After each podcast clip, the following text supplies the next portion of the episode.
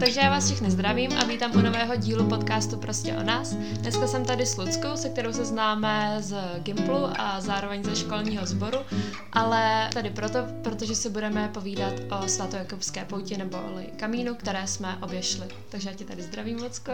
Ahoj, ahoj. A mám takovou úvodní otázku na začátek, jestli bys nám přiblížila, které kamíno se teda šla, kdy se ho šla, s kým se ho šla a prostě ty základní obecní informace ohledně toho. Mm-hmm. Určitě, já jsem vlastně Camino de Santiago chtěla jít asi tak od té doby, co jsem se dostala na Gibu, protože všichni o tom tam vždycky prostě mluvili a mně to jako přišlo hrozně zajímavý. Ale zároveň uh, jsem si prostě uvědomovala, že určitě to chci jít uh, s někým z mých kamarádů, že já jsem hodně jako společenský člověk a hodně jako velký extrovert a prostě mě děsilo, že bych si třeba celý den jako nemohla s někým popovídat a tak. Takže když jsem se teda odhodlala k tomu, že Kamíno půjdu v létě 2019, v srpnu, tak uh, jsem to plánovala tak, že prostě pozvu několik mých kamarádek mm-hmm. a buď prostě půjdeme všechny, anebo prostě některý z nich se chytnou a prostě půjdeme všechny takhle jako spolu. A začala jsem to plánovat třeba v březnu, takže dost s velkým předstihem. Začala jsem prostě řešit trasu, co máš mít sebou, všechny tyhle ty věci. A těch holek jsem právě pozvala třeba pět a všechny se za- znali vzájemně. A dvě už mi rovnou řekly, že, že nepůjdou a další tři, že by jako šly, ale že ještě uvidí. A vlastně asi v červenci nebo v červnu se mi prostě stalo, že mi všechny řekly, že e, jít nechtějí nebo že prostě už nemůžou. A já jsem teď jako hodně přemýšlela, co teda dělat. Ale na druhou stranu jsem jako byla fakt sama přesvědčená, že jako chci hrozně jít a zároveň mě nenapadal v tu dobu nikdo jako úplně adekvátní, se kterým bych prostě chtěla trávit třeba jako deset dní v kuse. Mm. A takže jsem se prostě jako rozhodla, že půjdu sama. A oznámila jsem to rodičům a čekala jsem nějakou úplně zděšenou eh, reakci na to, jako ty budeš deset dní sama prostě ve Španělsku. Ale oni to vzali úplně v pohodě a řekli, jo, tak, tak si jdi. takže, takže ve finále jsem si prostě koupila letenku sama a odlítla jsem teda asi posledního července nebo prostě 1. srpna tak nějak do Porta s tím, že jsem uh, měla v plánu jít teda z Porta do Santiago de Compostela. A koupila jsem si vlastně i koupila jsem si vlastně i teda letenku zase zpátky ze Santiago do Prahy a dala jsem si tam rozmezí 13 dní s tím, že jsem si prostě řekla, že pomalej to určitě neujdu a když bych to ušla rychleji, tak tam třeba v Santiago nebo prostě někde v okolí zůstanu jakoby mm. uh, na dovolený v podstatě. Takže tak. Takže vlastně nakonec si šla sama, i když si to plánovala jít s někým. Mm-hmm. No já jsem ve finále nešla, nešla sama, k tomu se možná jako ještě dostaneme. Já jsem hned jako první, druhý den potkala vlastně lidi, se kterými jsem to pak šla celou dobu. Mm-hmm. Takže vlastně jsem to šla úplně s cizíma lidma, ale bylo to prostě hrozně super.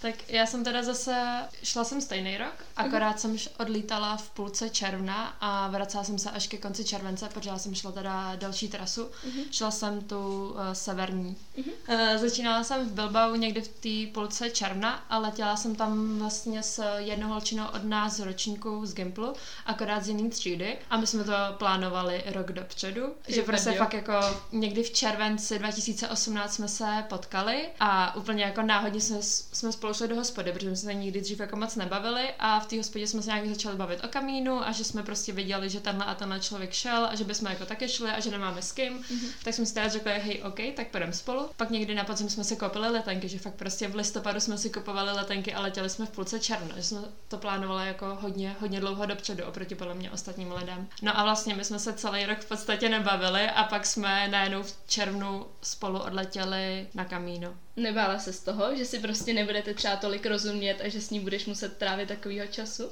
No já jsem to nějak asi neřešila, vůbec jsem nad tím nepřemýšlela, protože právě my jako kdykoliv jsme se bavili, tak jsme si fakt rozuměli, ale zároveň jsme spolu nebyli tolik v kontaktu, takže jsem si prostě řekla, že uvidíme, co z toho bude dál a ono se to pak taky jako různě měnilo. Takže vlastně ty si plánovala, že na Camino půjdeš už asi jako hodně dlouho dopředu, nebo ne plánovala, ale přemýšlela se o tom prostě spoustu let, než si to udělala? Ono to tam bylo vždycky jako takový nápad na dovču, když to tak řeknu. Což nevím, jestli teda se dá Camino brát jako úplná jako dovolenka v tom uh, pravém slova smyslu. Ale um, nějak jsem se k tomu prostě nikdy neodhodlala, už asi jenom z důvodu, že třeba ty předchozí léta už jsem měla jako dost plný, ale nějak prostě tenhle ten rok to tak jako vyšlo. A právě jako od března jsem nad tím sice jako přemýšlela, ale reálně třeba ty přípravy jsem začala řešit třeba tak měsíc, měsíc mm. a půl dopředu. A já jsem si hlavně říkala, že já si to chci jako užít a nechci to moc hrotit. A já docela jako, mm, mi přijde, že prostě umím docela improvizovat třeba Jasně. na cestě, takže jako ani třeba tu trasu jsem si prostě nerozplánovávala dopředu. Já jsem prostě věděla, že ty alberge, ty místa na přespání tam prostě po cestě jsou. A říkala jsem si, že vždycky v podstatě to, tu trasu budu plánovat den dopředu a že to mm. snad bude stačit. Ale ve finále já jsem to skoro právě ani nemusela dělat, že jak jsem jako už před chvílí zmiňovala, tak vlastně v tom portu já jsem ještě ten samý jakoby večer byla na pokoji právě v Alberge s jednou Italkou a chvíli jsme se tam jako bavili ale já jsem byla jako hrozně odhodlaná, že teda to jdu sama, takže že se na nikoho prostě jako nebudu upínat. No ale vlastně druhý den, když jsem vycházela právě z toho porta, tak ono bylo ještě potřeba prostě tam asi 15 minut popojet někam vlakem, mm-hmm. kde ta trasa začínala, bylo prostě zbytečný tam chodit jako přes to porto. A já jsem ji právě viděla v tom vlaku. A tak jako jedním očkem jsem furt na ní koukala. Ale viděla jsem zároveň, že ona už se tam začala bavit s dalšíma dvěma lidma, vlastně s nějakým uh, jakoby mm, mladým párem. A když jsme vlastně vystoupili na té samé zastávce, tak já jsem ji jako jenom pozdravila, ale furt jsem si jako říkala, ne prostě, já jdu sama. Jenomže pak se prostě stalo to, že my jsme fakt jako celý den měli všichni čtyři jako úplně stejný tempo. A pak už mi to prostě začalo být fakt trapný, protože my jsme šli prostě třeba všichni 20 metrů od sebe. tak jsme se prostě došli, začali jsme se bavit a vlastně já jsem teda o nich zjistila, že ta Italka, takže ty je 35, jmenuje se Francesca a ti další dva, tak to byl vlastně pár ze Španělska, tomu klukovi, no vlastně asi pánovi, eh, bylo 30, jmenoval se Francesco, takže měli hrozně podobný jména a, nebo Francisco, ale on si říkal obojím dvojím. A, a ta jeho partnerka, ta se jmenovala Maria a bylo jí 36. Takže já jsem si říkala, že jsem jako o dost mladší než oni, mm. takže vůbec jako z toho moc neumím představit. Ale právě nějak jsme si strašně jako sedli. Dokonce jsme právě všichni čtyři mluvili španělsky, takže i jako tempem, i jako prostě názorama, chováním hrozně jsme si jako rozuměli, takže jsme to kamíno ve finále šli úplně celý spolu pak. Co ty teda? Jak to, eh, jak jste se, eh, no. co ta cesta, nebo jak jste se tam dostali, nebo co to plánování? Uh, jako pro mě to byl asi takový spíš jako bláznivý nápad, něco prostě, co jsem chtěla udělat po maturitě, že jsem říkala, že mění se život, tak proč neudělat něco, co jako udělá málo kdo. Mm-hmm. Že rozhodně to nebyla nějaká věc, o který jsem věděla dlouho dopředu, ale jakmile jsem se o tom dozvěděla, tak jsem řekla, jo, to si jako to chci taky udělat a v podstatě fakt v ten moment, co já jsem se dozvěděla, že kamíno vůbec existuje, tak jsme se domluvili s tou jednou kamarádkou a že jsme tam teda spolu. Tenkrát, když jsem to řekla svým rodičům, tak ty na mě úplně zírali, jakože co jsem se to zbláznila, že někde budu měsíc, každý den chodit 25 5 kilometrů s eh, věcma jako na zádech. Ale nakonec to všichni vzali v pohodě a vlastně já jsem tam teda jela s tou jednou kamarádkou z ročníku, se kterou jsme se ale tolik neznali. Mm-hmm. A my jsme první týden šli fakt jako spolu, byli jsme prostě non-stop spolu, nějak jsme se jako nerozdělovali a potom týdnu jsme zjistili, že nám to úplně nefunguje. Proč? Tak Uh, no, jiný osobnosti jsme prostě byli. Že jenom, najednou jako po tom týdnu už je toho na nás moc, protože přece jenom trávit 24 hodin denně s někým hmm. jako není jednoduchý, i když toho člověka znáš bohu jak dlouho a se, jako jste hodně kompatibilní, tak hmm. prostě po nějaký době to jako přestane fungovat, podle mě taky tak. Ale tady vyšlo najevo, že teda asi jako v mnoha ohledech kompatibilní moc nejsme, takže jsme si prostě řekli, že hele, teď půjdeme každá sami Prvních pár dní jsme se vždycky potkávali na večer, volali jsme si přes den, jestli jsme v pohodě a pak dalších pár dní jsme v podstatě nebyli vůbec v kontaktu. A takhle týden jsme tady, tady byli každá na vlastní pěst a já právě jako naopak nejsem vůbec extrovert, já jsem jako hodně introvertní člověk, takže pro mě to byl v podstatě jako týden o samotě a mě to jako rozhodně nevadilo.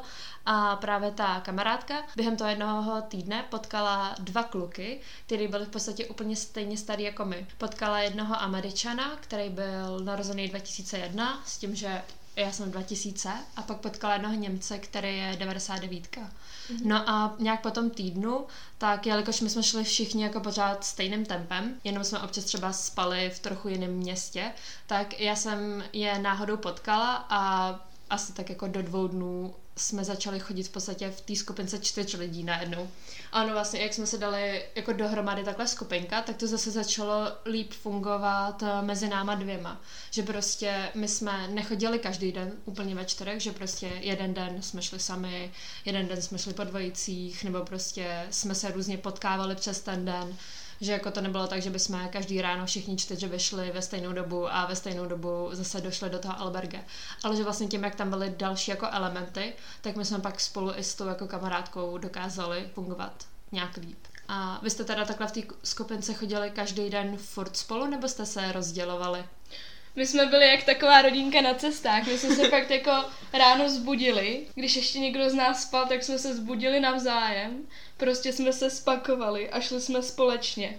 A jako rozestupy mezi námi podle mě byly třeba maximálně 20 metrů a to spíš bylo kvůli tomu, že prostě nevydržíš si celý den povídat, takže hmm. spíš jako často jsme prostě šli jakoby za sebou sami teda, ale jako třeba jsme si jako přemýšleli, nebo právě oni všichni poslouchali hudbu. Já jsem si nevzala sluchátka a nějak mi to ani jako nechybělo.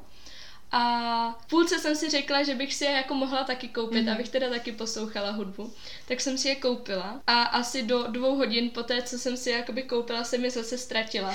Tak jsem si říkala, tyjo, tak to je znamení, tak asi tu hudbu prostě jako poslouchat nemám. Takže, takže jsem prostě jenom jakoby koukala a přemýšlela jsem si.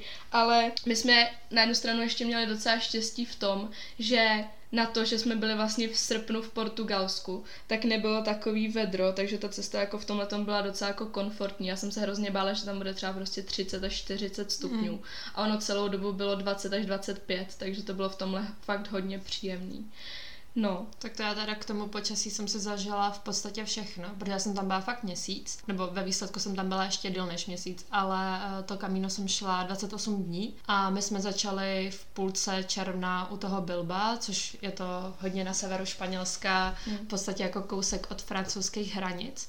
A tam tenkrát přes den bylo fakt vedro, že bylo prostě kolem 25 až 30 stupňů ve stínu ale zase v noci byla zima, to bylo třeba 10 stupňů a my jsme i měli původně v plánu spát venku, že jsme měli sebou normálně karmatky, spacáky a tak.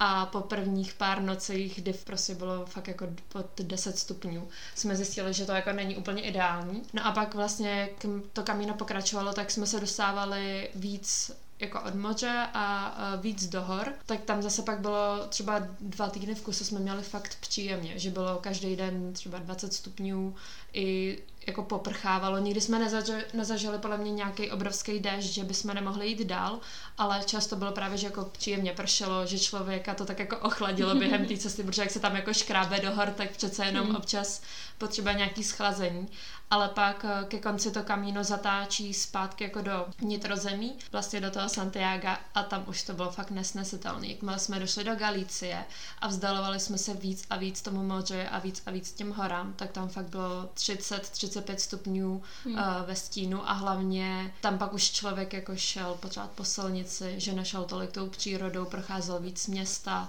nebylo tam to stínu vůbec tolik, šel prostě po silnici, která vedla jako polema a to bylo fakt, to byl ten poslední týden už byl pro mě hodně náročný už jako z toho hlediska toho počasí, no. Kolik to je vlastně kilometrů z toho Bilbao do Santiago? Uh, celkově asi 700 to je dost. Ty jsi šla tak 200 něco, ne? Nebo... Hmm, my jsme šli z toho porta a vlastně tam máš dvě možnosti. Budeš pobřežní cestou nebo takovou jako centrální. Hmm. My jsme si zvolili, že půjdeme tou pobřežní, protože jsme prostě chtěli být furt jako blíž tomu moři. A to není, že jdeš vyloženě jako podél moře, ale to jdeš těma vesničkama, no, co, jsou, co jsou na tom pobřeží. A celkově nám to vycházelo na nějakých jako 280.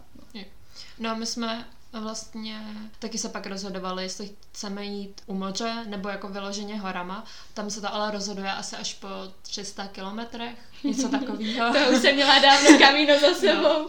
A tam jsme se teda jako celá naše parta jsme se rozhodli, že chceme jít podal toho moře.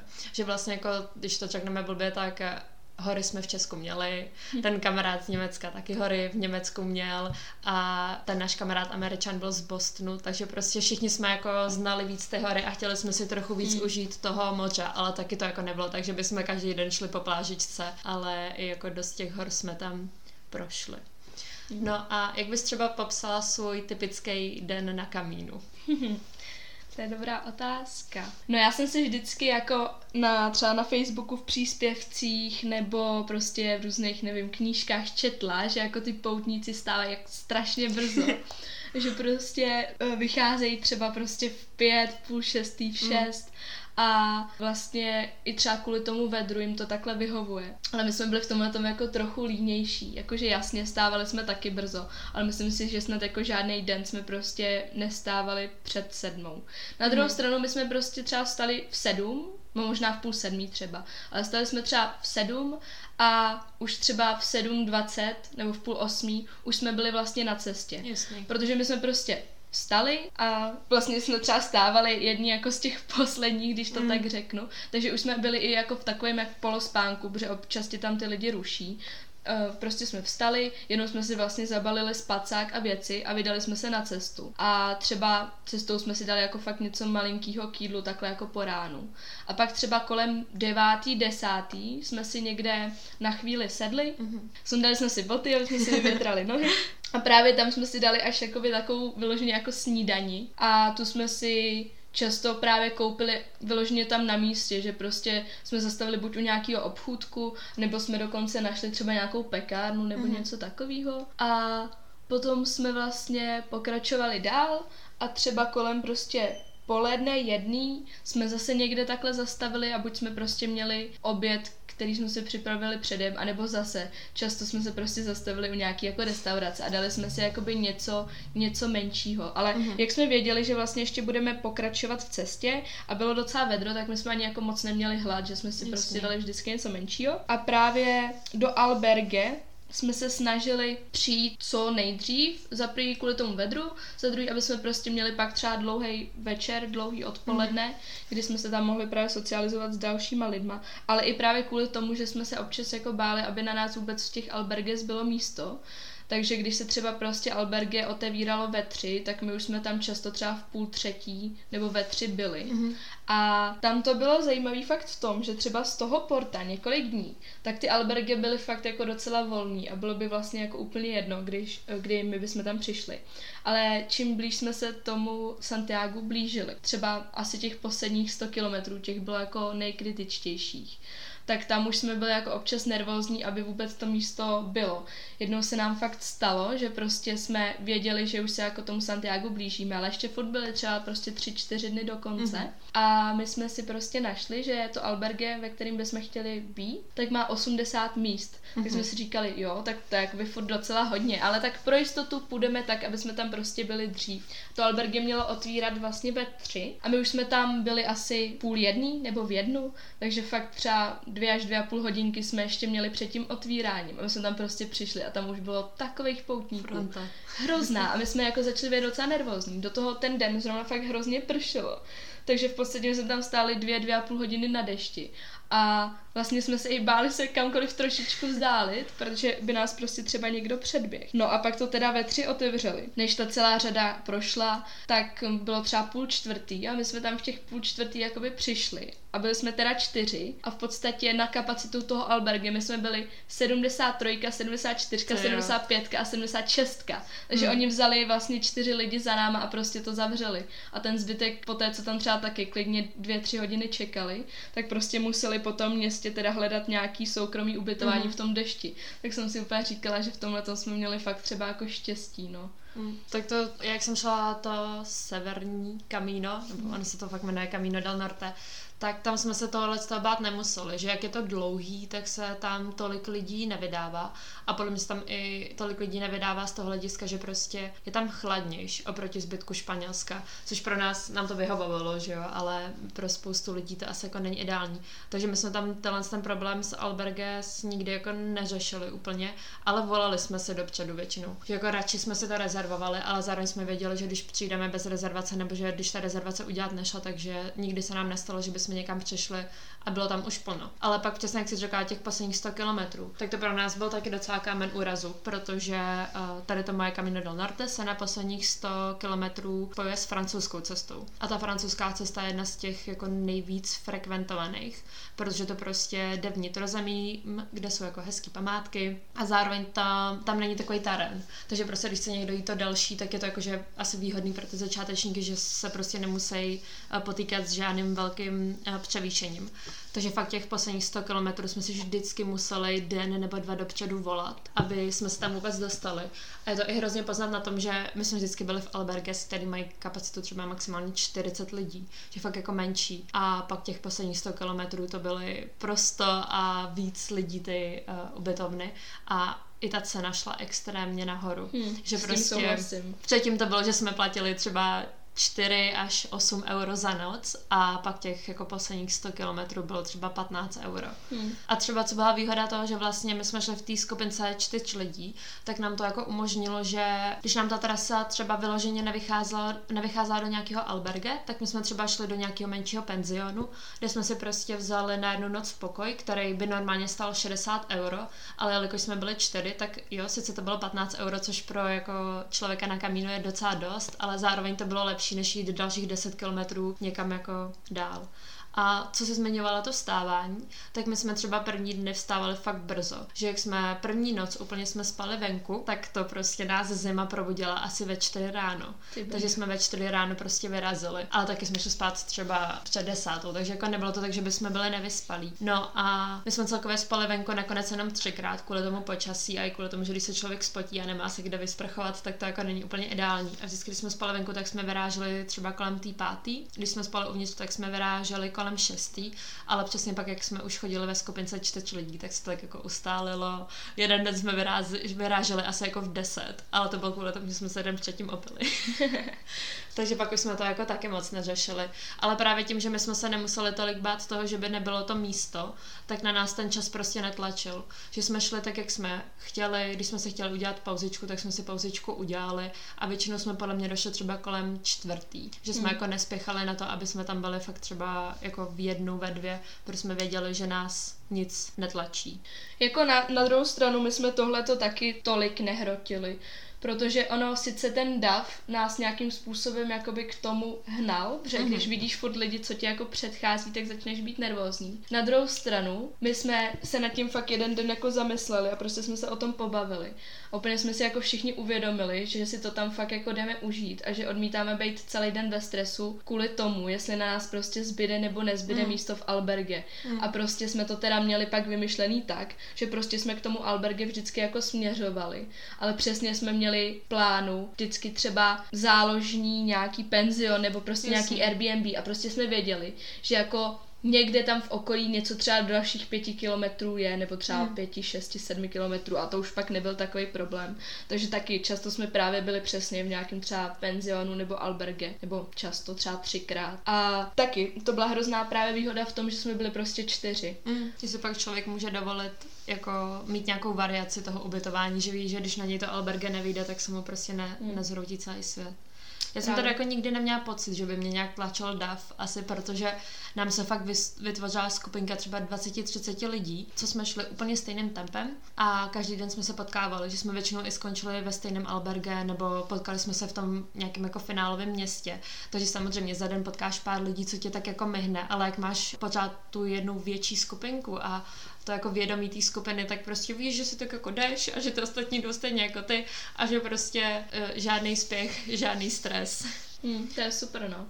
Jako já jsem tenhle ten pocit měla taky právě třeba v těch prvních pět, šest dní, ale ty poslední čtyři, ty už byly takový náročnější. Hmm. A kolik kilometrů cca jste za den šli? To se hrozně jako lišilo. Protože ještě, to možná, než se ještě dostanu k těm kilometrům, tak ještě jako právě zmíním jednu věc, co to jako docela ovlivnila. Nebo takhle, jako v průměru to prostě bylo, to se hrozně nedá říct, Prostě mm. 15 až 30. A prostě záleželo, jako jak se nám zrovna chtělo, nebo jak kdo byl zrovna unavený, nebo prostě jsme právě řešili i různé komplikace. To možná klidně teď uh, zmíním, že vlastně třeba nějaký prostě třetí, čtvrtý den to mohlo být, teď přesně nevím, tak vlastně my jsme došli do alberge v Ponte de Villa uh, v Portugalsku A právě já a ta Italka, my jsme si všechny věci nosili na zádech. Mm-hmm. Ale ty Španělé, prostě ty tam vyloženě jako jeli v podstatě na dovču a chtěli si to jakoby spíš užít, než to tam jako nějakým způsobem hrotit.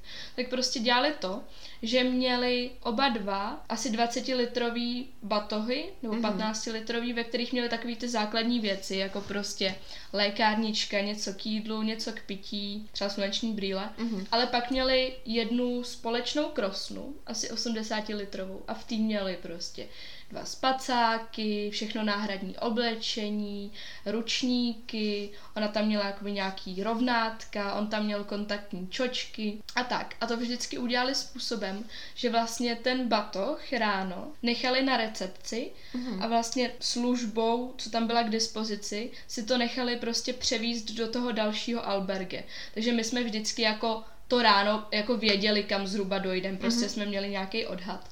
A oni si to tam teda nechávali právě takhle převíst. No a právě v tom Ponte de Villa vlastně nám večer předtím řekli, že ta recepce ráno není otevřená, ale že tím teda celým alberge tam mají prostě jakoby zadním chodem vlastně do té recepce vnitřkem dojít a že tam tu krosnu, ten batoh, že tam mají nechat vlastně pod pultem. Mm-hmm.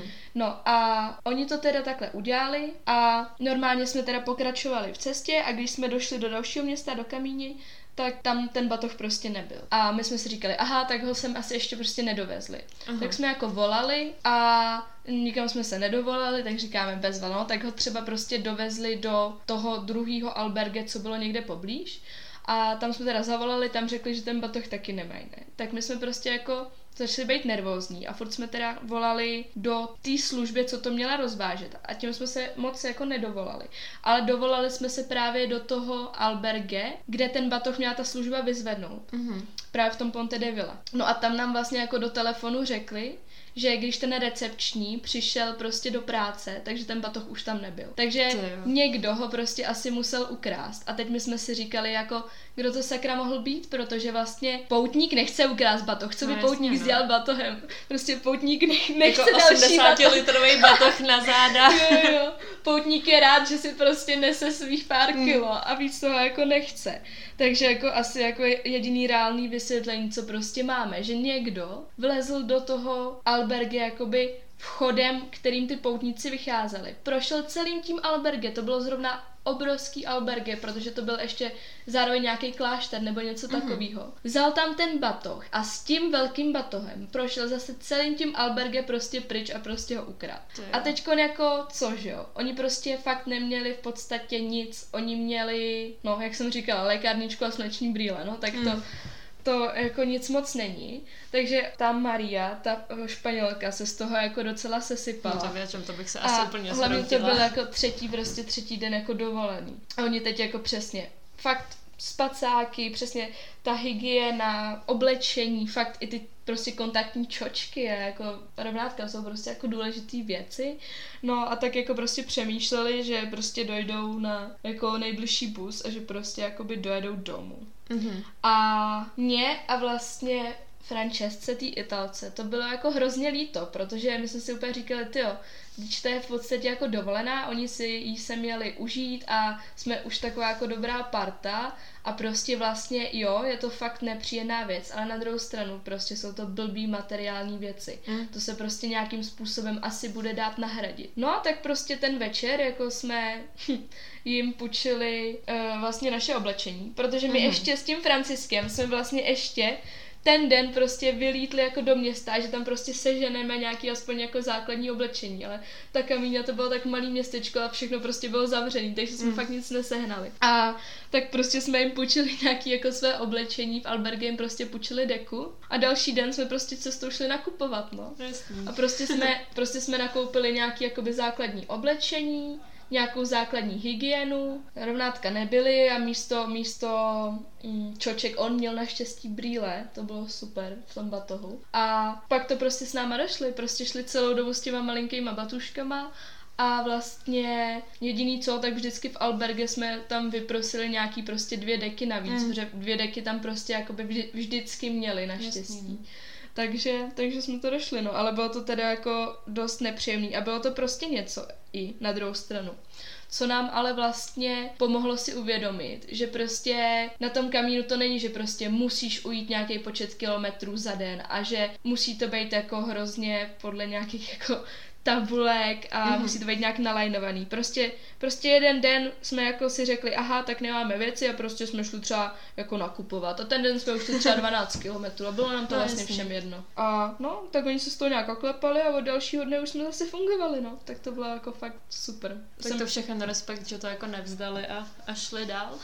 Hmm. Vlastně. Jako my jsme hodně jako hecovali a hodně jsme jim jako říkali, že prostě, že v podstatě se jako na nás můžou spolehnout a že cokoliv jako jim půjčíme. A oni sami jako nechtěli přijít prostě o tu dovču a tak jako zvládli to, no.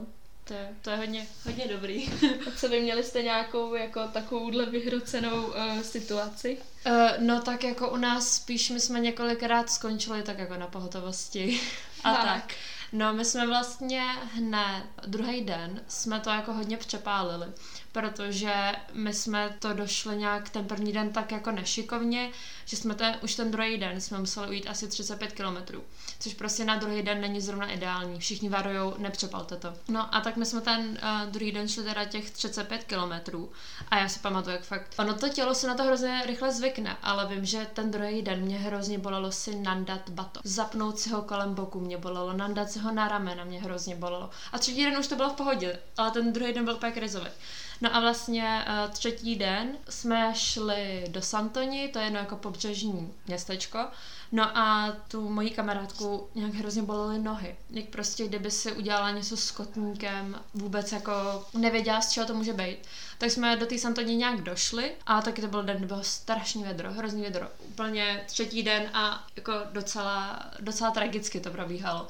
No a došli jsme do Santoni na pohotovost a tam jako jí v podstatě řekli, že vůbec netuší, co s tím a zavázali jí to. No a právě v té Santoni bylo úplně plný alberge, což tenkrát mě hrozně tak jako zamrzelo, že oni tam jak tam těch poutníků není tolik a že jich tam třeba nebylo tolik v půlce toho června, že jako o prázdninách pak asi víc, tak do těch alberges jezdili zájezdy tř- školní třeba, nebo prostě nějaký sportovní tým se tam měl ubytovat, protože věděl, že to je levný. Takže my jsme prostě nenašli místo v alberge. A tak to bylo vlastně jedno jedinkrát, co se nám to stalo. A takže jsme spali venku a tak jsme se zase probudili asi jako ve čtyři ráno No a spali jsme někde na nějakém poli a já jsem se provodila a měla jsem šíleně nateklý pravý oko, myslím. Já jsem fakt jako nemohla pomalu otevřít. Takže my jsme prostě uh, ve čtyři ráno jako vstali, vydali se na cestu. No a teď tu moji kamarádku furt bolela ta noha a teď já jsem jako neviděla v podstatě. No ale naštěstí asi 10 kilometrů a tam teď byla další pohotovost a tam byl strašně malý doktor, takže jako on mi vyšetřil to oko, jenom jsem se do toho musela kapat nějaký kapičky a jako udržovat ho hodně čistý, že prostě se mi do toho oka něco dostalo, jak jsme spali venku na poli a ty kamarádce i pomohl s tou nohou, no. Ale na pohotovosti jsme byli takže takhle dvakrát za dva dny. Pak vlastně uh, ten Američan, který jsme potkali, tak ten měl něco s kolenem, takže ten asi tři dny jel autobusem, místo toho, aby jako chodil s náma. A pak vlastně já někdy v polovině cesty nebo za polovinou cesty tak my jsme došli do alberge a ptali jsme se jakože ohledně té cesty dál, že ona se tam jako na jeden den rozdvojovala. A právě člověk mohl jít nějak asi 25 km po, po, po, po břeží nebo mohl jít 20 km horama, ale s fakt jako velkým převýšením tak jsme se tenkrát ptali jako ty paní v tom alberge, uh, co by nám řekla o té cestě horama, protože to se nám všem líbilo víc. A ona nám řekla něco jako, že ať neblázníme, že tam v podstatě nikdo nechodí, že ta cesta tam není pořádně jako viditelná, že se tam z té cesty lidi ztrácejí a tak. No ale my jsme si řekli, že to samozřejmě i tak půjdeme, protože naštěstí, uh, když si člověk stáhne mapy od seznamu, tak tam je kamíno úplně geniálně vyznačený, takže i tahle cesta tam jako byla. No a my jsme to šli a to bylo fakt hrozně do kopce. A vylezli jsme tam na nějakou horu, extrémně spocený všichni a hrozně tam foukalo. Takže já, i když jsem si vzala na sebe všechno oblečení, co jsem měla, tak jsem samozřejmě den na to byla nemocná. Takže pak eh, to už jsem neřešila, to jsem doktorovi nešla, protože jsem věděla, jenom jako, že jsem nějak nastydla nebo to. A s tím jsem bojovala asi čtyři dny, no.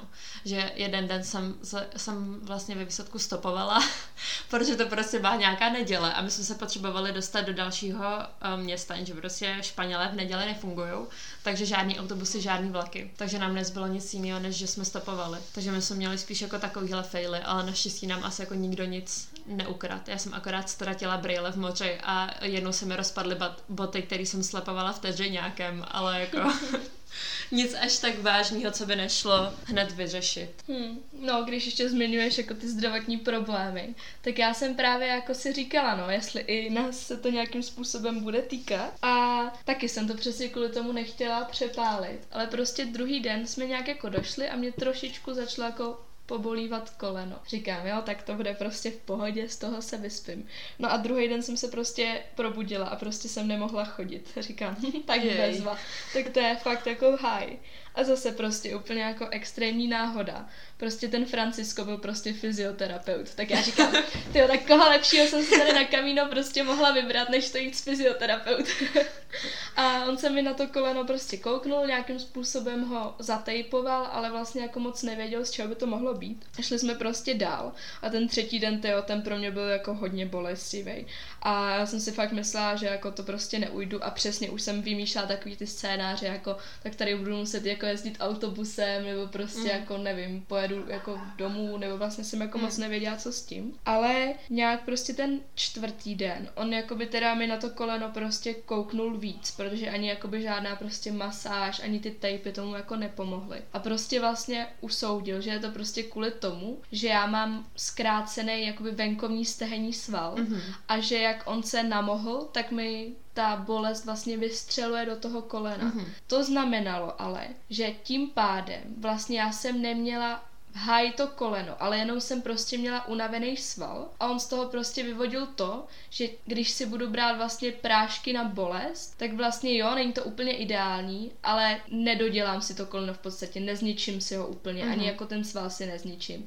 Takže potom už to jako fungovalo stylem, že teda jako nejsem na tom moc spišná, ale ráno jsem se probudila, dala jsem si něco malého k snídani a prášek na bolest preventivně a vlastně jo, to koleno mě začalo bolet, ale začalo mě bolet třeba až jako po obědě mm-hmm. na třeba poslední hodinu, hodinu, dvě uh, chůze. Takže uh, to byl prostě způsob, jako díky kterému já jsem to vlastně ušla a úplně jsem si říkala, že jsem vlastně jako hrozně třeba vděčná, že právě jako tam mám toho fyzioterapeuta, protože on mi na to prostě každý den koukal, i tak mm-hmm. mi to mhm. jako tejpoval a třeba jednou jsme prostě potkali v jednom alberge vlastně dvě Češky, mamku s dcerou, tý dceři bylo třeba 25 a ta třeba na tom byla jako daleko hůř, ty právě ty ani ty jako léky prostě nepomáhaly a to třeba to kamíno šla prostě třeba 3-4 dny prostě jenom jako po špičkách. Takže ta tam třeba právě měla jako nějakou třeba asi chronickou věc nebo prostě špatně narostlou kost, takže třeba mm-hmm. u ní to jako moc vyřešit nešlo. U mě naštěstí jo, tak jsem za to byla fakt ráda. A měl jste třeba puchýře? No, tak kdybys viděla fotky mých nohou. Ale právě to jsem přesně eh, chtěla zmínit, tak jak jsem mluvila o tom, že jsi chodila vlastně na pra- opráškách na bolest. Tak já jsem na tom byla stejně pár dní, protože já jsem si koupila skvělý, úžasný nový trekový boty. Ale a já jsem se jako vzala asi dva týdny předtím, než jsem odlítala, tak jsem uh, letěla sama do Švédska, tak jsem si tam prostě vzala ty boty, že tam jako rozchodím a jako párkrát jsem v nich byla a neměla jsem problém. No a pak jsem se s nima teda vydala na to kamíno a už nějaký čtvrtý den to bylo hodně blbý, protože já mám jako hodně vyrostlý paty dozadu. A ty boty prostě nebyly stavěný na ty moje pot, uh, paty, takže mi to tam svíralo asi i nějaký nervy, že to fakt jako bolelo. A zároveň uh, se mi dělali šílený pochýře. Já když jsem došla kamíno, tak jsem měla prostě třeba 8 vrstev kůže na patě jako pryč. Že prostě nechápu, že tam tolik vrstev té kůže vůbec je. Bylo to naprosto nechutný, uh, dávalo se mi to dohromady klidně půl roku, než se mi ty nohy fakt jako zahojily. Takže já jsem taky pár dní šla uh, o práškách, protože když pršelo, tak já jsem měla s sebou jako náhradní boty nějaký mamky rozpadlý kýny, ve kterých jsem celý to kamínové výsledku jako ušla. Ale když pršelo, tak jsem se samozřejmě vzít nemohla, protože to jsou prostě boty, které jsou jako sandály v podstatě. Takže taky jsem měla pár dní, kdy jsem musela takhle, no. Ale ty puchýře, měla jsem je, ale ve výsledku to pro mě vůbec jako nějak mě to neomezovalo, no. Člověk si to zalepil a šel dál. Chápu, no. Ty jsi s puchýřema nějak bojovala nebo v pohodě? No, třeba prvních prostě pět, šest dní, tak my jsme měli fakt právě krásný počasí a třeba prostě třikrát denně jsme si jako fakt sedli a nechávali jsme si ty nohy třeba eh, prostě 10-15 minut větra. Takže to bylo super. Ale pak po těch pár dnech, uh, asi tři dny v kuse pršelo. Mm-hmm. A tam se mi ty puchýře teda docela slušně udělali, protože mm. vlastně, jakmile ta noha prostě byla mokrá, tak uh, se to vytvořilo fakt jako hrozně jednoduše. A pak, jak i ty následující dny jako bylo vlastně mokro, tak místo toho, aby se prostě oni jako zahojili, tak se akorát jako ještě zvětšovali nebo dělali i jinde.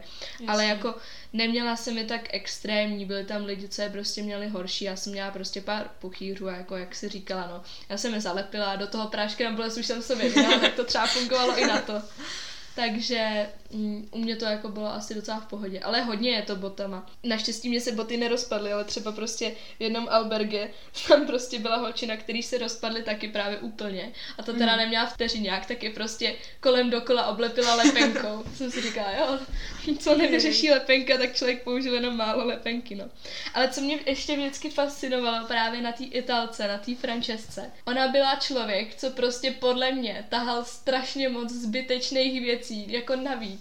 Já jsem si vždycky jako prostě četla ty seznamy, co by si eh, lidi prostě měli vzít sebou, jako ty nezbytně prostě mm-hmm. nutné věci a můj batoh jako reálně třeba bez vody měl fakt jako pět a půl kilo. A ona prostě měla ten batoh třeba dvakrát tak těžký. Já jsem si říkala, ty brďo, co ona tam prostě má? A celých těch třeba 9-10 dní, co jsme to prostě šli, tak mě nepřestávala jako právě udivovat. A co mě jako fascinovalo asi nejvíc, že ona si prostě sebou táhla malý fén na vlasy. Ježíš. A já říkám, ty brdo, ty jsi blázen, proč prostě si bereš fén na vlasy, ne? A ona, ne počkej, já to mám ale vymyšlený. To je na to, až prostě budeme mít mokrý boty a mokrý nohy a mokrý ponožky, tak si je tady vždycky jako večer vysušíme. A já jsem si jako celou dobu prostě smála. A celých těch pět dní ze začátku, když bylo krásné slunečno, tak říkám, tak co ten fén, nenecháš ho už někde, protože on byl jako nějaký levný. A, a ona, ne, ne, počkej, ten se ještě bude hodit. A já jsem si s ní fakt dělala každý den srandu. A šestý, nebo prostě po tom týdnu, co jako začalo uh, pršet, ten sedmý den třeba, jsem za ní přišla tak nenápadně, hele, mohla bych, mohla bych si půjčit fén, já mám mokrý boty. Tak jsem je prostě smála. Tak jsme asi uh, eh, 20 minut obě prostě foukali boty. A ještě jsme pak chtěli uh, vyfoukat i ty právě těch dvou Španělů. No a samozřejmě tím, že ten fén byl prostě levnej, tak se prostě zavařil a přestal fungovat, jo. Tak říkám, no dobrý, takže si táhla prostě týden fén, co nám tady jako fungoval 20 minut, ale ona jako byla, no a co, tak je to prostě pár gramů navíc, mm. když tolik toho za ten den prostě nejdem, tak jako, tak to prostě ponesu. A tak to nesla, no. Nebo si tam třeba vzala takový ještě jako třeba nejenom svůj ručník prostě na tělo, ale měla ještě speciální ručníček, který si vždycky jako hodila před ty veřejný sprchy, hezky si tak na něj šlápla, říkám, takže taky si to udělala takový komfortní, no, ale jak říkám, no její batoh pak byl tak dvakrát těžký než ten můj, no. Měli jste třeba někdo z vás něco takového jako extra navíc, bez čeho prostě byste si to kamíno jako třeba neuměli představit?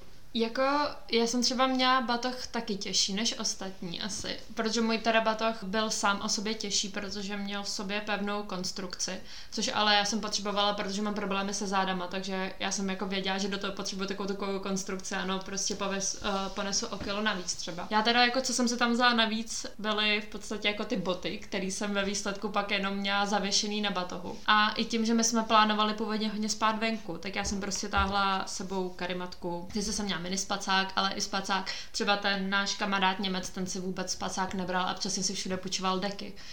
A taky jako měla jsem s sebou dvě bundy. Tu jednu jsem si z toho jako na sebe ani jednou nevzala, že jo. Ale jinak jako m, mm, asi ničeho nelituju, co bych si vzala, že by mi to jako vyloženě bylo navíc, protože já jsem fakt měla jedno tričko s krátkým rukávem, jedno tílko, jedno s dlouhým rukávem, že jo, dvoje dlouhý kalhoty, jedny krátké a prostě spodní prádlo. Měla jsem dva ručníky třeba, ale to bylo prostě kvůli tomu, že jsem tam šla na měsíc, takže ani těch dvou ručníků jako nelituju. Jediný, co jsem třeba nepoužila, je, že my jsme se objednávali tak takový ty jako kapsle na vyčištění vody, protože jsme nevěděli, jak to s tou vodou bude, jestli prostě to občas nebudeme potřebovat. Tak to jsem jako nevyužila, že to je malička ta jako sklenička, která váží třeba 20 gramů. Takže asi jako vyloženě nic navíc jsme neměli a myslím, že všechno, co jsem si vzala, jsem využila. Možná jako přesně taky baterku, tak tu mám v telefonu, tak to jsem si brát nemusela, ale více, to 100 gramů navíc to mě jako nezabilo rozhodně. Já jsem si jako nic navíc asi taky nebrala, protože já jsem to právě docela zkoumala, protože já jsem z toho ze začátku měla jako uh, z toho kamína obecně docela respekt a říkala mm. jsem si, to nevím, jestli to prostě s tím batohem jako tak zvládnu. Takže zrovna tu váhu těch věcí já jsem jako docela hrotila, ne úplně jako do extrému, ale prostě každou věc jsem aspoň nějakým způsobem zvážila. Takže jako nic vyloženě navíc jsem podle mě neměla. Ale právě třeba ten pátý den, nebo čtvrtý, když už mi jako došlo, že to kamíno je docela v pohodě a zároveň v tu dobu, kdy právě těm Španělům ukradli ty věci a šli jsme mm. nakupovat, tak jsem si tam třeba v obchodě koupila prostě nový plavky, koupila jsem si tam nový prostě tričko a pak jsem to jako vytáhla navíc, ale Jasně. říkala jsem si, o pojď, jak tady pět dní vlastně potáhnu podstatě v uvozovkách jako, jako suvenýry, takže asi takhle, no, ale jinak taky nic nějak jako extra navíc jsem asi neměla. Mě ještě napadlo, co bych chtěla zmínit, že mě právě přijde, že za těch deset dní má tělo hrozně málo času se na to tolik zvyknout. Že třeba, já vím, co jsem na sobě pozorovala, tak fakt po třech dnech jsem už baťoch necítila. To se tělo zvyklo hrozně rychle. Ale že prostě těch prvních 10-14 dní jsme chodili kolem 20 až 25 km, spíš k těm 25 a bylo to jako docela náročný. Že prostě člověk to ujde, ale pak je večer unavený. Těch zbylých 14 dní, co jsme to šli, tak my jsme chodili kolem 30 km denně minimálně. A byla jsem úplně v pohodě. Že prostě to tělo si absolutně zvyklo na to, že ráno stáváš brzo, ujdeš 30 km a byla jsem s tím v pohodě. Tak jsem si čekala, jako jestli za těch deset dní se tomu to tělo nějak přizpůsobilo, anebo jestli jste tak jako docházeli do cíle unavený. Já si myslím, že jako už i těch deset dní třeba nějakým způsobem stačilo, ale možná jako ne spíš, že vyloženě tělo by si zvyklo, ale spíš tak jako hlava si zvykla, mm. že si prostě nastavila jako ten režim a že vlastně podle mě i dost pomáhalo to, že prostě ty zvěděla, že prostě nemáš na výběr. Mm. Prostě si šla ale určitě si myslím, že když bychom šli díl, tak by, tak by to bylo lepší. A docela by mě zajímalo, když bych šla třeba měsíc, jestli by se teoreticky stalo, že i třeba i to moje stehno a koleno, že by si jako zvykly. To jsem právě vůbec jako neměla už čas v podstatě otestovat, že fakt těch 10 dní jsem, nebo těch 8 dní, po tom druhém dni jsem vlastně chodila s tím hmm. práškem na bolest. Ale třeba, když bych šla prostě měsíc, tak už by ani nebyl potřeba, no. Já si myslím, že by si to asi zvyklo, protože přesně ta moje kamarádka měla problém s nohama z toho, že nějak blbě došlapuje a proto jí to bolelo a pak už to bylo v pohodě, no. Že pak třeba taky ten den, co já jsem vlastně stopovala, tak ona stopovala se mnou, protože měla zrovna nějaký fakt hodně blbý puchýře, co jí dost bolely, ale tenhle ten problém se prostě po týdnu třeba ztratil, protože už jako si jí nohy zvykly, že fakt prostě každý den chodí tolik a tolik kilometrů. Hmm. No a jaký to byl pro tebe pocit, když jsi došla do cíle? No, jako byl to hrozně super pocit v tom, že jsem vlastně nikdy takhle dlouhou trasu neušla a byl to takový hrozně jako pocit v podstatě vítězství, ale mm. to bylo takový hrozně zvláštní, protože to vítězství nebylo takový náhlý, ale už třeba den, dva předtím jsem si prostě říkala, ty brďo, já to asi jako fakt ujdu. A prostě, když jsem jako přemýšlela vždycky po cestě, jak jsem si říkala, fajn jo, tak prostě je mi 21, Jela jsem prostě do Španělska na deset dní prostě sama, seznámila jsem se tady úplně s cizíma lidma, celých těch deset dní prostě mluvím španělsky, do toho prostě ujdu v podstatě 280 kilometrů. A když jsme prostě do toho Santiago došli, když jsme došli pak k tomu kostelu, tak jsem si vlastně říkala, ty na jednu stranu prostě nemůžu jakoby uvěřit tomu, že jsem to ušla. Na druhou stranu jsem si říkala, že ono to vlastně nebylo jakoby tak hrozný a bylo to hmm. vlastně jako hrozně fajn a fakt to byl jako hrozně fajn pocit a do toho jsem to třeba právě ušla i za třeba 9 dní, já jsem měla tu rezervu ještě třeba další 4 dny. Mm. Takže jsem si fakt říkala, že vlastně, nebo asi mi to i třeba nějakým způsobem zvedlo sebevědomí. Jasně. Už jenom kvůli tomu, že prostě jsem věděla, že když bych příště chtěla jít zase někam prostě sama, takže to prostě zvládnu. A nebo když bych tam měla nějaký problém, tak jsem prostě schopná si sehnat někoho, kdo mi s tím problémem prostě pomůže. Co ty, měla jsi nějaký taky takový pocit, třeba vítězství?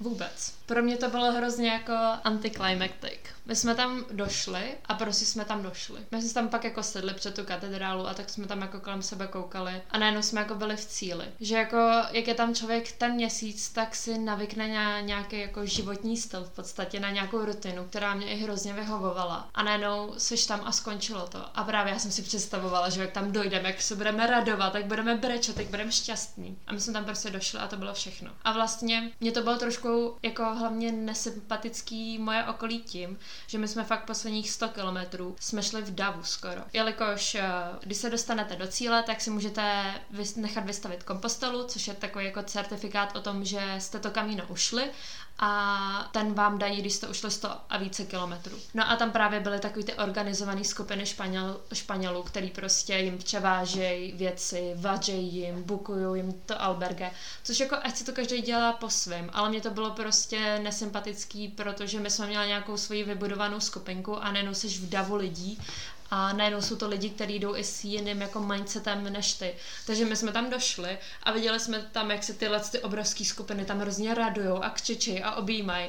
A my jsme tam stáli tak jako jsme tomu asi nerozuměli, nebo já nevím. Jakože fakt jsem prostě nevnímala, že jsem do toho cíle došla a klidně bych jako ráno vstala a šla dál. Hmm. Co bylo fajn hrozně pak bylo, že my jsme vlastně, ten den, co jsme došli, tak jsme tam přesně došli v té skupince 20 lidí, tak jsme všichni šli do baru a měli jsme jako velkou party a pak v té naší skupince čtyř jsme ještě asi na pět dní odjeli právě do Porta, protože my jsme měli letenky koupený dopředu, my jsme tam měli asi týden rezervu ta, a ty kluci eh, letenky právě kopený neměli, takže jsme si řekli, hele, tak prostě si pojedeme na pět dní spolu odpočnout, máme to kousek, proč ne, že jo? Obzvlášť ten kamarád z Ameriky by se do Španělska jako už jen tak nedostal. Ale pro mě to teda fakt jako byl pocit tak jako o ničem, no. Hmm. Jako já jsem taky vyloženě, když jsem došla, tak jsem ten takový pocit vítězství vyloženě jako taky úplně necítila, ale jak říkám, no, uh, já jsem ho cítila spíš tak jako třeba ten předposlední den, jakože mm. že už jsem se k tomu prostě blížila, k tomu mm. cíli, ale když jsem tam vlastně jako došla, tak už ty emoce nepřišly, protože oni asi přicházeli v průběhu. Ale souhlasím teda s tebou, že tyhle ty organizované skupiny mě jako extrémně rozčilovaly.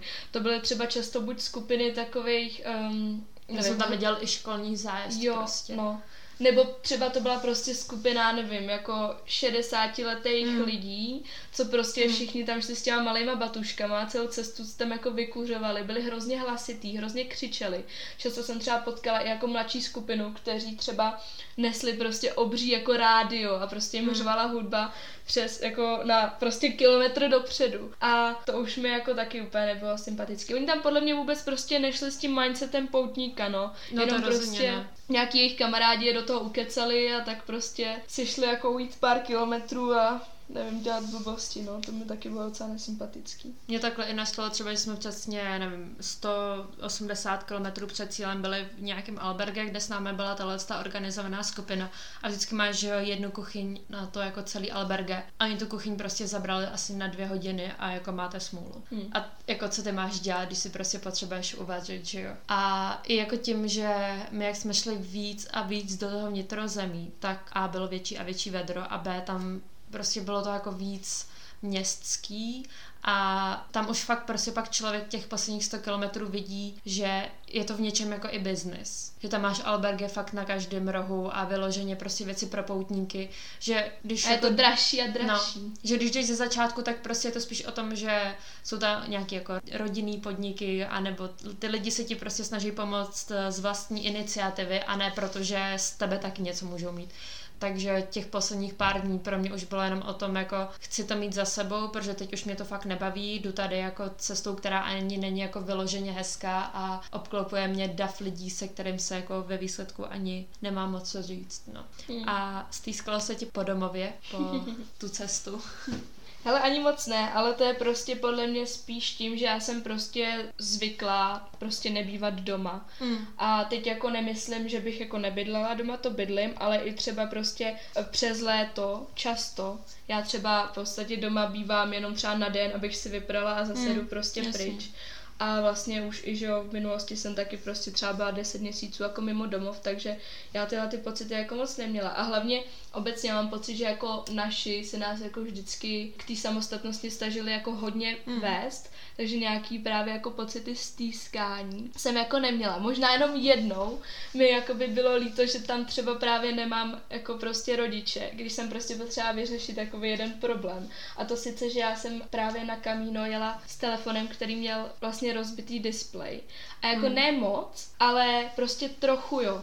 A jsem si říkala, jo, tak to je v pohodě, prostě na to dobře vidím. No jenom, že jak nám právě tam několik dní pršelo, tak mně se asi stalo, že mi tam prostě asi natekla trochu voda, když jsem koukala na mapu a prostě ten displej úplně přestal fungovat.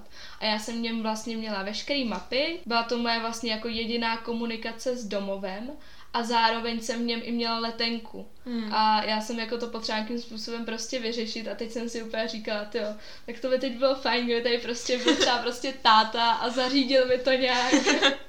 a ani jsem mu nemohla že ho zavolat, že telefon nefungoval, takže jsem to prostě musela jako řešit na místě sama, no. Nakonec nějakým úplně jako mini městečku jsem našla nějaký obchod s elektrem, kde mi ten displej vyměnil asi za 80 euro, ale vlastně jako jsem to vyřešila vlastně docela rychle a i když to jako úplně nebylo nejlevnější, tak jako jsem vlastně byla hrozně jako ráda, že už to v podstatě nemusím řešit. Jo a ještě vlastně to bylo tak, že já jsem měla černý iPhone a oni tam měli jenom bílej display, takže vlastně mi tam na to dali ten bílej display a mě se pak další třeba dva roky prostě lidi ptali, jak je jako možný, že mám jakoby bílej display, ale Černý zadek toho telefonu. Černý zadek, ale hlavně i to právě tlačítko? to tlačítko, jo. že jsem měla vlastně jakoby černý na bílém a všichni z toho byli jako unešený, co je to jako za model a říkám, no, tak to musíte jet do Španělska a zničit si tam mobil. Můžete mít taky hmm. jako. To by se stýskalo? Ke konci pak asi jo. Asi tím, jak jsme to pak došli vlastně. A my jsme byli teda pět dní v Portu a dva a půl dne jsme byli v Santiago a v tom Santiago jsme jako neměli moc co dělat. A pro mě to bylo takový, že já jsem si to jako hrozně užívala, ale zároveň jsem si řekla, jako, proč nejsem doma. Jakože bylo to fajn tam být, ale už to bylo tak dlouho, že jsem si řekla, teď už bych mohla být doma, tak proč jsem vlastně jako tady. Že zpětně bych si rozhodně jako nekupovala tu zpáteční letenku, co jsme měli rovnou. Že jako lepší tam letět jenom podle mě s letenkou tam a ten, tu zpáteční vyřešit podle toho, jak to ten člověk vlastně jako dojde, no. A co máš pocit, že ti kamíno dalo a co ti kamíno vzalo?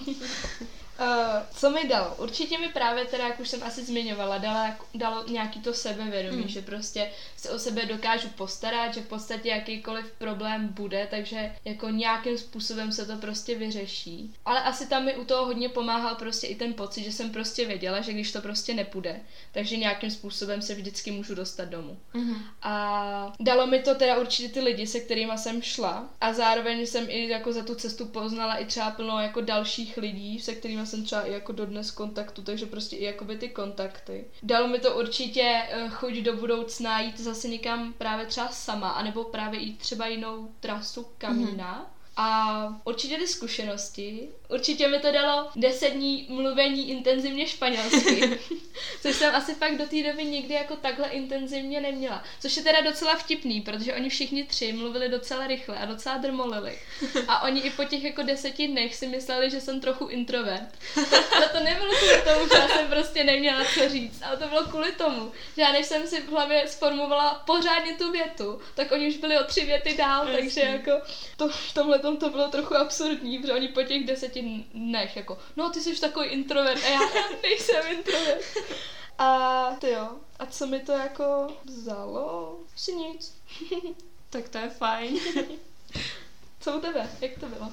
No, tak jako nevím, jestli mi to něco vyloženě vzalo, ale tak já jsem se tam prostě hrozně vyklidnila. Nemůžu, nebo já jsem jako nedokážu říct, že bych vyloženě tam jako chodila a přemýšlela nad svým životem. To si myslím, že ne.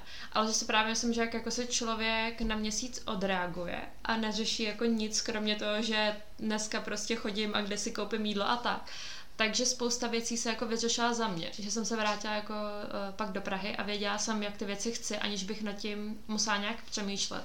Samozřejmě prostě ti to ukáže, že materiální věci nejsou potřeba a tak a že život dokáže být jednoduchý a krásný. Ale pro mě bylo jako hodně těžký se sem vrátit a právě se setkat s tím kontrastem, že ostatní lidi nemají ten mindset, co já. Že jsem se sem vrátila a vlastně já jsem tu dobu se stěhovala, zařizovala jsem si nový bydlení a řešila jsem to hodně s rodičema a vznikaly jako ohledně toho i různý konflikty a pro mě to bylo strašně těžké se smířit s tím, že já jsem se teď tady jako vyklidnila, mám ten svůj prostě nový jako pohled eh, na svět, vím, co je důležitý, vím, co není důležitý a že ty ostatní lidi to nemají.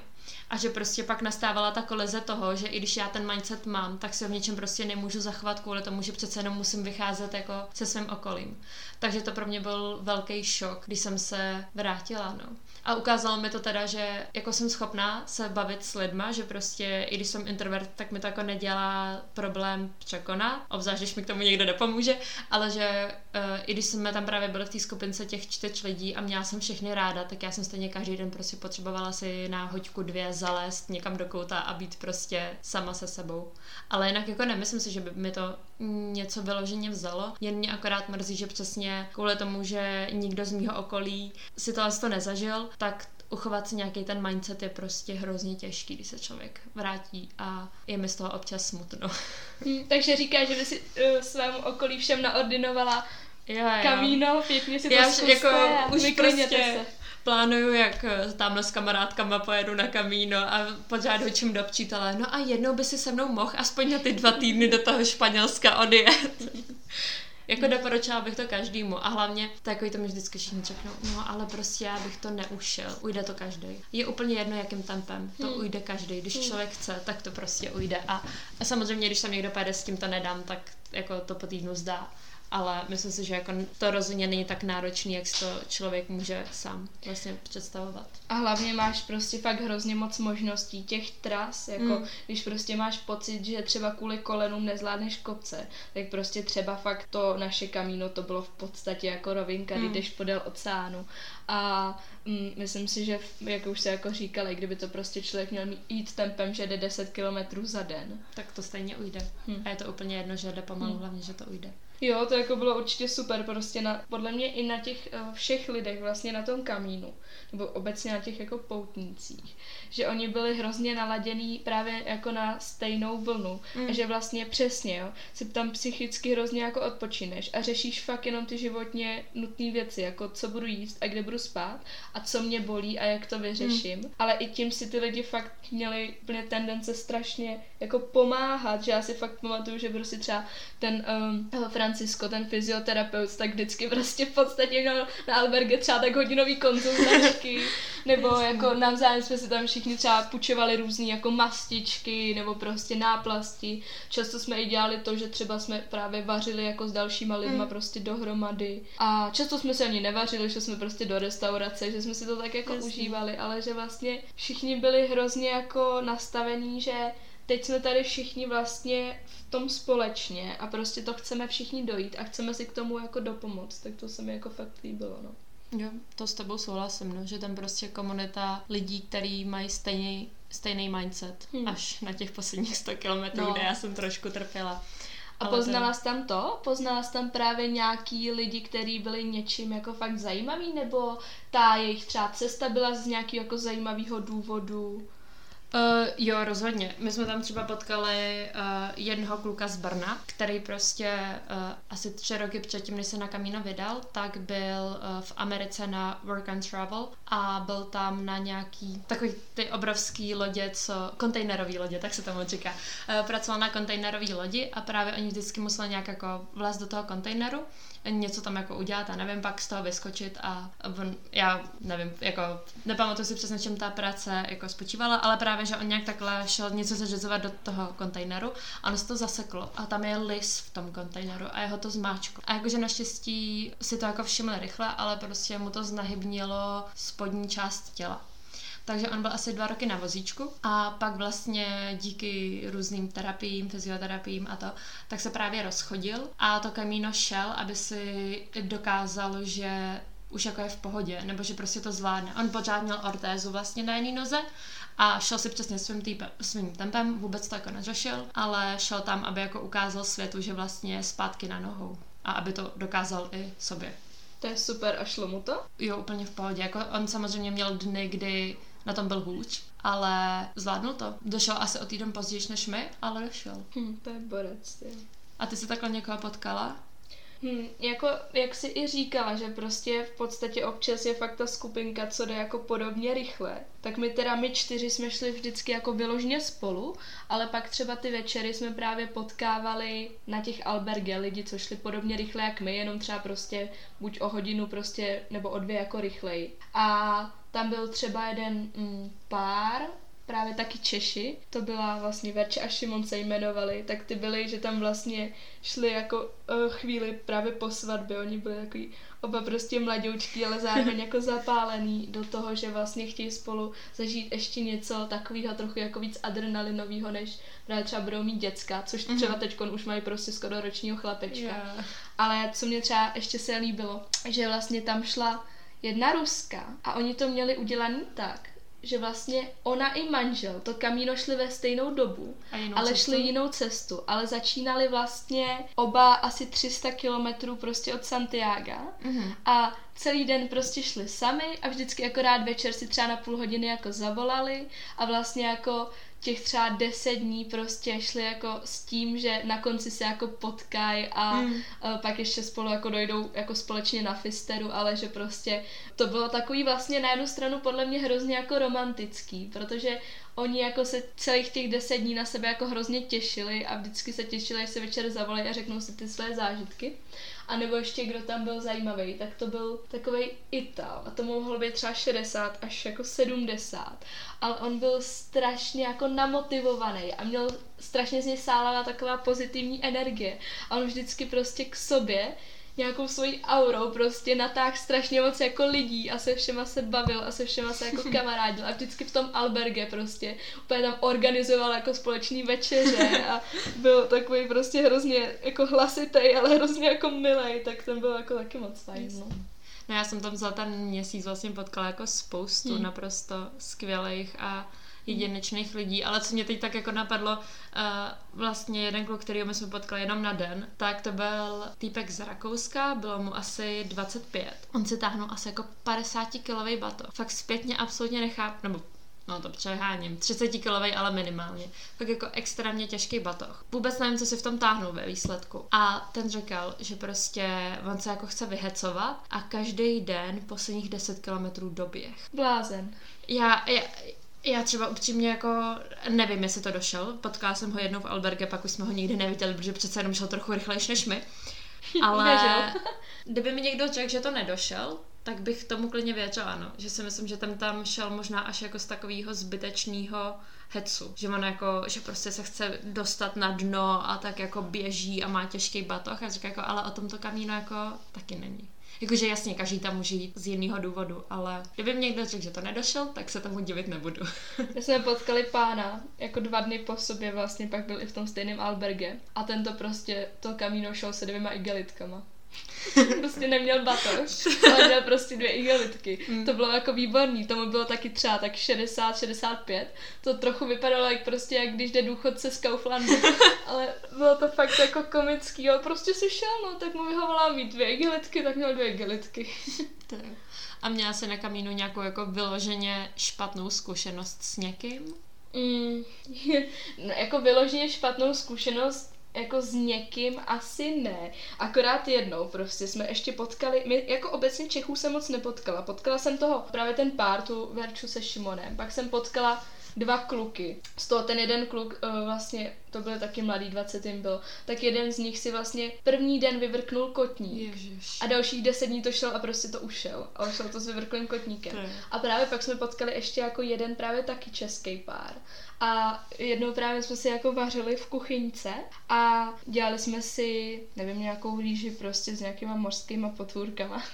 A právě ta kamarádka Italka vlastně jako řekla, že by tam bylo fajn, kdyby jsme tam dali ještě trochu rajčatového protlaku. A zrovna ty Češi vedle nás si vařili prostě těstoviny uh, s červenou omáčkou Mhm. a prostě toho protlaku měli hodně.